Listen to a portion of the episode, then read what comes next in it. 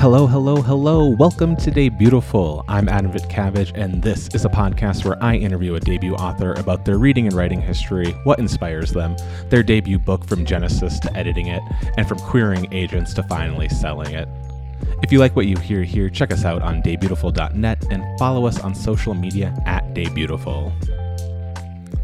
Today's guest holds an MFA in nonfiction from the University of North Carolina, Wilmington and her essays have appeared in outlets like Diagram, Oxford American, and The Rumpus. She was a Publishers Weekly Star Watch 2021 honoree and is currently the executive director of Hub City Writers Project in Spartanburg, South Carolina. Please welcome Meg Reid. Hey, Meg, I just want to start off with a simple question What is Hub City?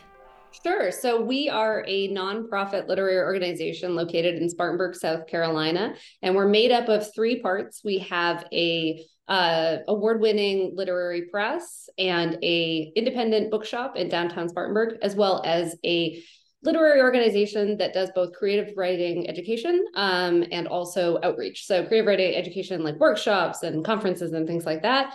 Um, we have been in Spartanburg since 1995, so we're going into our 30th year. Um, and uh, I became executive director and publisher of Hub City Press um, just under a year ago, last April. Um, and so that that's that's who we are, and uh, we do a lot of stuff. And um, so we're a lot of things, different things to a lot of different people. But our heart and soul is our publishing, which we've been doing for all 30 years. Yeah, and you've had some bangers of books that I've loved. Sleepovers by Ashleigh Bryant Phillips. Uh, I interviewed her for Debutiful. Carter Sickle wrote uh, the prettiest Sickels wrote the prettiest star that came out on Hub City, uh, among numerous others. Those are just the two off the top of my head that I can remember and loved. Um, and 30 years is a long time. I think uh, the reason I reached out to you was we were just like you tweeted something about you know you're in Hub Cities in their 30th in your 30th year. It's hard to do that as independent as you are. Um, and I guess I just want to talk a little bit about like the growing pains that I know you are newer, you weren't there since 1995, but like if you can talk to like obstacles that you see you saw then and and you see now and just what it means to be this independent in a world where it's not that independent. Yeah, well, um, yeah, I was eight in 1990. yeah, exactly. Uh, a precocious eight, but um, uh, not running an organization. But I, that being said, though, I am new to this position. I have been with Hub City for a long time. I've yeah. been with the organization since 2013 um, after I graduated from my MFA a few years after that. And um, so when I got here, we had three people. We did have the bookshop. Um, but we had three people working in an office, and now we've grown to uh, we have seven full time employees and a couple of remote employees. We have a bunch of booksellers, et cetera. So we're a lot bigger than we used to be. Um, and so there has been a lot of growth. Also, with the press, we were doing so we publish fiction, nonfiction, poetry, and books of regional interest, which is our mission. Um, our mission is publishing only writing from the American South. Uh, we are the only publisher in the world that's dedicated entirely to that mission.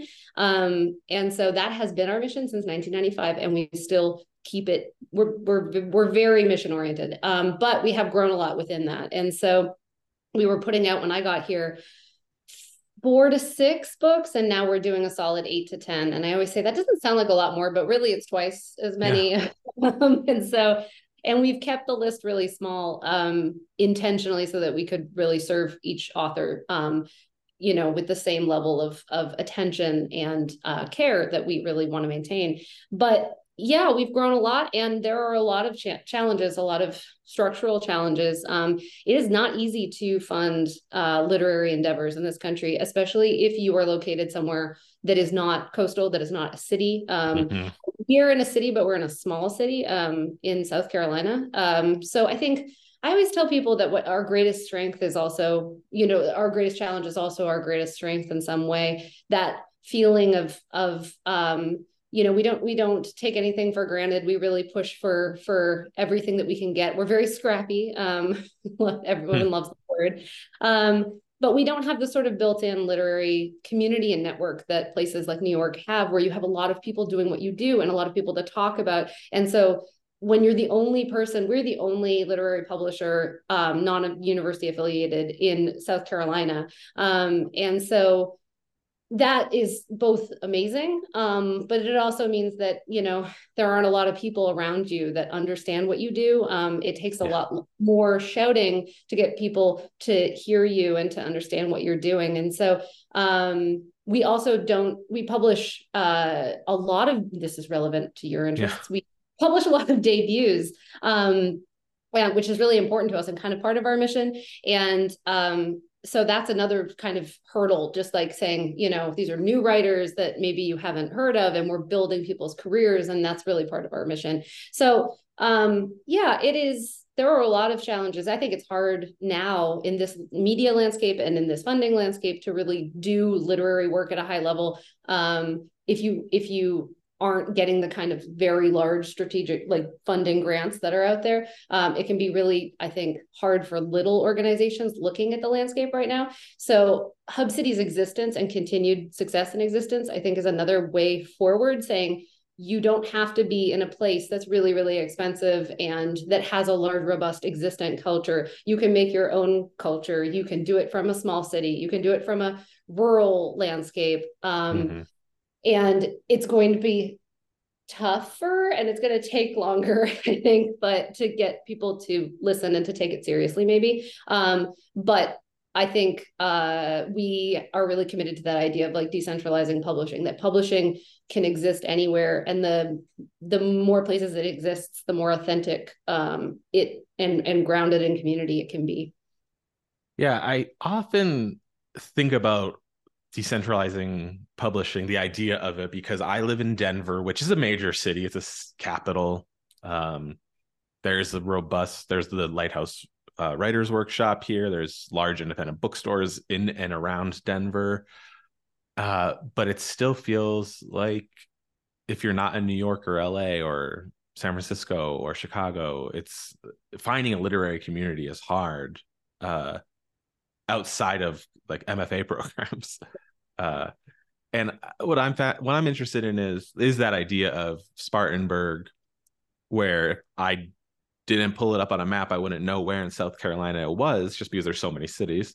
Right. But like, what are current struggles you're seeing with building a community, or or successes with building a community in a place like Spartanburg? Well, um, again, just like low access. We, I mean, we we have um, a lot of barriers around us being in, you know, like a semi-rural small city in the yeah. south. Um, so I always talk about, you know, it's everything from um, our our gaps in education, our gaps in in academic achievement that start very young in schools. Um, we don't have uh, this this sort of you know robust uh, literary culture that tells children and and and high schoolers and people right through that that literary endeavors and writing and reading are like you know extremely important. Um, that's missing in some some ways. We also uh, just from a really brass tacks level, I always tell people the uh, this is information from South Arts, which is the NEA's, you know, um, this is the regional arts funder. And they say that every person living in the South uh, receives $4 of arts funding to New York's $16. Um, so that means that's not that people aren't doing the work, it's that they're not getting the attention and yes. the funding support that they need. Um, and so when you don't have organizations getting support, then it falls to individuals to try to connect with other people and, and make those um, communities themselves. And uh, that can be hard. And it can be hard for writers because writers are naturally kind of reclusive and less, maybe uh, less, uh, or, or that's, that's, you know, the, the, the, um, the what we think of but it's also been hard with the pandemic i think that people um you know like losing the ability to meet and to to um, share work and all those things that that um we need to do to keep literary communities vital. Um, I do think lots of virtual things stepped in, and I'm so glad so many of them still exist because it's not like the need for them went away. That's a big thing for me, along with this decentralized notion, is that, you know, in order for people everywhere to be brought into the conversations we need to you know encourage that kind of stuff like virtual conversations and recorded conversations and things like that that we can bridge that that um, physical gap but that's what I think the for us the bookstore that we have has been very important. So our bookstore is um, a full service independent bookstore, meaning it's not like a it's we don't just sell our own books. We mm-hmm. sell New York Times bestsellers and everything. And um, it's about 2,200 square feet. It's a good sized store. Um, it's right in our downtown. Uh, our downtown has gone through a massive redevelopment and sort of uh, reinvigoration. It's a lot more full than it used to be, but we've always been sort of an anchor of our end of downtown. And we've really been able to use that as a third space as well. Um, you know, a natural sort of place to bring people to and to kind of try to build that community ourselves without charging people. Most of our book events are free. Um, very few of them have ticketed prices. Um, so that has been something I, th- I, think when I think about, I wasn't here when we started the bookstore, but it really was like a need. It was like we didn't have a bookstore. We were obviously publishing books, um, but the other thing was just like writers and and creatives just didn't have any place to to um, you know meet and and and share ideas. So um, that's I think the that's the the biggest hurdle, and um, I'm glad that it's the one greatest thing about uh, the kind of digital internet culture we live in now is that people can I feel so connected to people in Charleston, yeah. Nashville, and Charlotte, and um, all the surrounding um, metros. We wouldn't Hub City would not be able to do what we do without that without that internet presence because that's how we communicate with a lot of people since they're not just down the street, you know. Yeah, yeah, I do really appreciate the digital world we live in because like you and I can connect across the country um today right now uh and yeah. throughout like you know the past few years. Um i'm fascinated i want to talk a little bit about the bookstore because i especially love independent bookstores. Um i guess you, you mentioned it being a third space which i feel not everyone understands what a third space is so i am just going to ask the very basic question what is a third space? Right well it's a it's it's a space that doesn't exist for um, specifically for retail or for other um, you know means like it's just a space that exists for community to to gather in essentially. And um, you know i think everyone everywhere is talking about the lack of these places. We have so many young people in our store and i mean you see everywhere this like young people have nowhere to go. Mm-hmm. and i'm glad that bookstores we have we'll we'll we'll kind of say like oh there were a bunch of young people we have a cat and so um, people come in to see the cat. The cat yeah. is immensely popular.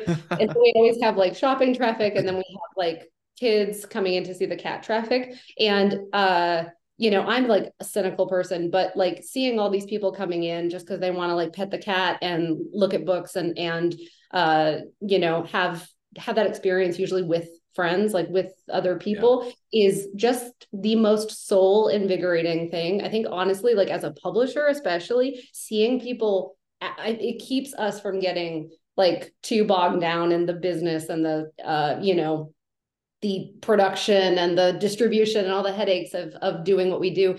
Because getting to go i don't have to work in the bookstore but i choose to and i work an hour or so in the bookstore. I, I, staff events and seeing um you know how joyful people are in bookstores yeah. um is really an immensely invigorating thing when you have to kind of turn around and go back to making books um it, it allows us to not get too deep in our own uh, you know in our own heads about everything um but yeah there i think bookstores you know they I've been very much on this train of bookstores just make better communities. Um, and mm-hmm. there's some data really backing this up that that cities that have bookstores are um, you know they have better better involved more involved citizens they have more civic involvement um, and you know i think that that is an immensely important thing to to say and remember but we also have to keep in mind that uh, books are expensive. Books are a luxury item. Books are not accessible for a huge amount of people. Um, so I think that's the the crossroads that independent bookstores are at, are in right now. Is sort of saying we're very important, but also acknowledging sort of the structural barriers that a lot of people have to to getting access to the book to to the product and the and the experience that we offer. Mm-hmm. And another another thing that Hub City offers is the Writers Project, which uh, I'll let you talk more about because you obviously know, but workshops, uh, a winter intensive, uh, annual writing in place conference. What is the Writers Project offering? You know, in your thirtieth year, and and what can people find use for of it? Yeah, we do a ton of stuff. And uh, we do, like I said, like workshops and conferences about writing, but we also do a lot of stuff. There's a really deep part of our mission, and this has really evolved in the last five years. I really um, intensely during the pandemic, the idea of you know really decentralizing publishing and also trying to make publishing systems and book systems more um, opaque or sorry less opaque more mm-hmm. transparent um, build transparency into publishing systems for a wider range of people. Um, so we do uh, a lot of kind of what we call crash courses, which are really quick um, how to's on publishing parts of publishing. And that could be like a query letter, getting an agent. Um, we did one on residencies. And these are things that if you don't get an MFA, you don't have really any way of asking. And as someone who went to an MFA, I'm not sure that my questions were answered in that process either necessarily, let's be honest. Um, so they're like $25 and it's they're a very low cost way for people to like get an hour really dedicated to parts of the industry that like kind of nobody talks about. Um, and then we do more traditional, you know, forms and character development blah, blah, blah, that kind of, you know, stuff. And um, that's been a really nice blend of like some kind of craft stuff and some um, uh, you know, industry stuff because we're we're just uniquely situated to kind of offer that um, and we can do it very easily and simply just by you know kate uh, mcmullen my managing editor and i just sitting and having a conversation that is led by people's questions um, and in terms of where it's going Kate and I are both very committed to like the Writers Project and creative education portion of it. Um, again, there isn't a lot in the site. Like you're so lucky to have Lighthouse, and mm-hmm. You know there are so many cities that have such strong uh, creative writing education nonprofits and that offer like the Porch in, in Nashville, Tennessee is great, and um, but we don't have a lot of offerings in this part of the country. And so we are trying to we've been offering stuff for you know the upstate of south carolina and in the region um, for, for a long time. But we are trying to with the Whitner intensive and this new intensive series we we really do have a goal of being something like tin house where people can um, come for you know a dedicated time with a cohort that really feels as valuable as like a brief mfa setting essentially. Um, we also just want to keep it affordable and um, you know and try to make it accessible for as many um, people as possible. So that is our goal for kind of going to our 30th year is like how do we take this long record of really good creative writing education that we have and sort of uh, make it a little bit more national like we did with the press um, while maintaining that standard and also the accessibility that we really um, think is truly important. So we also do still offer a lot of our stuff virtual. Um, that's been a good balance. Uh, we went to all virtual, obviously, during the pandemic, but we have not stopped offering virtual classes, um, which is so great because there's people all over the country that are taking our stuff. So I would say that the intensives and the and the more virtual programming that can make our creative writing offerings more national um, is our goal. And I have interviewed a few of the writers on uh, your press, Hub City, and they all have such kind things to say about everything you do as a small independent publisher. And I'm just curious if you can shout out what you've published recently, what you are publishing, and yeah, yeah, what are you publishing? Yeah, and I'm I love hearing that our authors are happy. That's really the primary thing that we try to do. We um this transparency stuff really extends to authors. I um, we work a lot with unagented authors, and mm-hmm. we walk them through their contracts, and we say, okay, look, if you get $3,000 advance and the book is set at this price. You're making this much per book. And then this is how many copies you have to sell before you make money. Um, drawing that math out and saying, we're like, we're not trying to hide anything. Um, that is where we feel that as a small shop where we don't have the marketing budgets, we don't have the endless money that um, larger places have um, that's what we can kind of replace it with that sort of um, really close contact, um, cultivating talent, sort of um, really taking care of our authors and our work. And that's particularly important for us because of our really we we have such a goal to make sure that our catalog is really uh, representing sort of the range of voices that are in the South. Yeah. And um, as we work with more and more writers who are writing from marginalized communities and from from these disparate perspectives keeping um, that author centric approach is more important than ever so that people never feel like the book even the flap copy or the blurbs or the or the uh, you know obviously the cover or anything like that is not representative of them and and what they were trying to achieve with their book. So that is a that is our our our single purpose and we really feel like that's what we can offer um but the uh books that have come out recently um we had good women by halle hill come out short stories in september and that book was in um, People magazine and Oprah, one of magazine, one of the best books of the year was in the Boston Globe. Um, and we also had uh, or I, am like, it's 2024 now. I should start talking yeah. new things. So I guess looking ahead, because that's what we always do in publishing. It's like, you know, if it's 2024, I'm talking about 2025 suddenly, but 2024, um, one of our most popular authors is Drew Lanham, who's a uh, MacArthur Genius Awardee bird watcher, bird ornithologist writer, and he has a new one called uh, "Joy is the Justice We Give Ourselves" that comes out in April, and uh, people are already totally excited about it because Drew has huge fans and we're huge fans of Drew. Um, so that's what we're looking forward to. So we also have a uh, really exciting novel that uh, called Beautiful Dreamers by Minrose Gwyn. Minrose is an author that was with um, Harper for a long time, and uh, it's a novel about um, kind of queer experience in 60s Mississippi um, and uh, sort of about chosen families and a mother and daughter and her mother's best friend. And it's a just a beautiful book and one of those books that I think a lot of people are going to read and and love and and that's coming out in August and I'm really excited about it. So um but yeah, people can look at hubcity.org. Uh, we also have Nisha uh Imbar Powell sorry, I reversed her names. Uh, Nisha Powell Ingbar's um, Come By Here, which is her memoir and essays about the uh, Geechee coast of Georgia, and really fascinating stuff that I feel like uh, nobody's really written about the Sea Islands of Georgia, and we're really really excited about that one as well. So I'm I think 2024 is going to be great. We're lining up 2025 and 2026 right now. Mm-hmm. Um, I couldn't be I couldn't be more excited about what we're doing, and uh, I feel like um, we are getting such amazing stuff from agents and from writers and it just feels like you know we get stuff where i think this is just an honor to get this and to, that they're even considering us.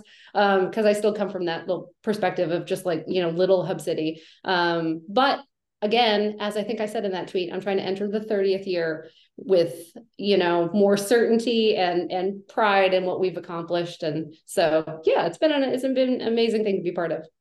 Yeah and and today as we like 30 minutes before recording this, uh, Hub City was awarded a $20,000 grant from the National Endowment of the Arts. Congratulations. Thank you. We love uh, NEA. It's exciting.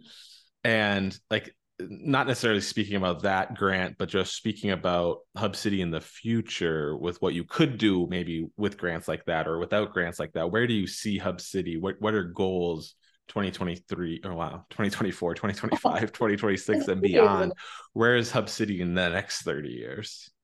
I yeah the, next 30 years um i think that we're we're going to steadily uh you know do more books at a really really sustainable rate. That's so important to us. Um and we're going to keep uh fostering and cultivating talent in the South, um, writing talent, finding it, championing it, and yelling like crazy about the stuff that we love and that we have found. And um, I, I, as I said, I hope we'll grow our programming and that people will begin to know us a bit more for that nationally as well. Um, and you know, I just want to continue also being a place that people can look to for transparency and for more understanding about the. I, th- I think I have nothing invested in keeping things opaque. Um, and I think uh, light is so bring is so important to bring to all these systems, and that's the only way that we're going to make them more fair and more equitable. Um, and I want Hub City to continue being a place where people know that they're going to have that experience no matter how they interact with us as a publisher as a programmer as a bookshop um, and uh, and continue doing the level of work that that we're proud of. And um and yeah, yeah. that's that's my goal. And also um I, I had something to say regarding grants but um that's okay. That's you know just just we can talk about grants if you want to. No you started with grants and i was like oh i have grant goals. Yeah. but um, but it's it's you know that it is what it is. Grants are grants are are are crazy to chase, and and we we just really want to do a great job and have authors continue to say that they felt um, they felt really uh, involved with the process. And that's that's if we're not doing that then i don't i don't know. I don't want to be doing this anymore. Yeah definitely. Um meg thanks so much for like just talking about hub city because i feel i mean debutiful has been around for five years and it's a small part of the literary community and there's so many other there's so many there's just so many parts of the literary community and I, have always appreciated what hub city has done and what it continues to do and i just appreciate you talking to me because i like learning more about what hub city does and i hope listeners enjoy it as well and and find books and find resources through you. Um yeah. Well i appreciate chatting with you and i appreciate that you exist and are so dogged about what you do. And um, uh, we've really been big fans of you since i think since you started pretty much. I remember when you launched or um, and I, I do want to say that it's you know it's a difficult media landscape right now with all the layoffs mm-hmm. and all the changes. And um, it's a difficult place to um, to be putting out books but i feel like um, what we have are people that understand what we're doing and at place outlets all over the place whether they're very small to like national you know big newspapers.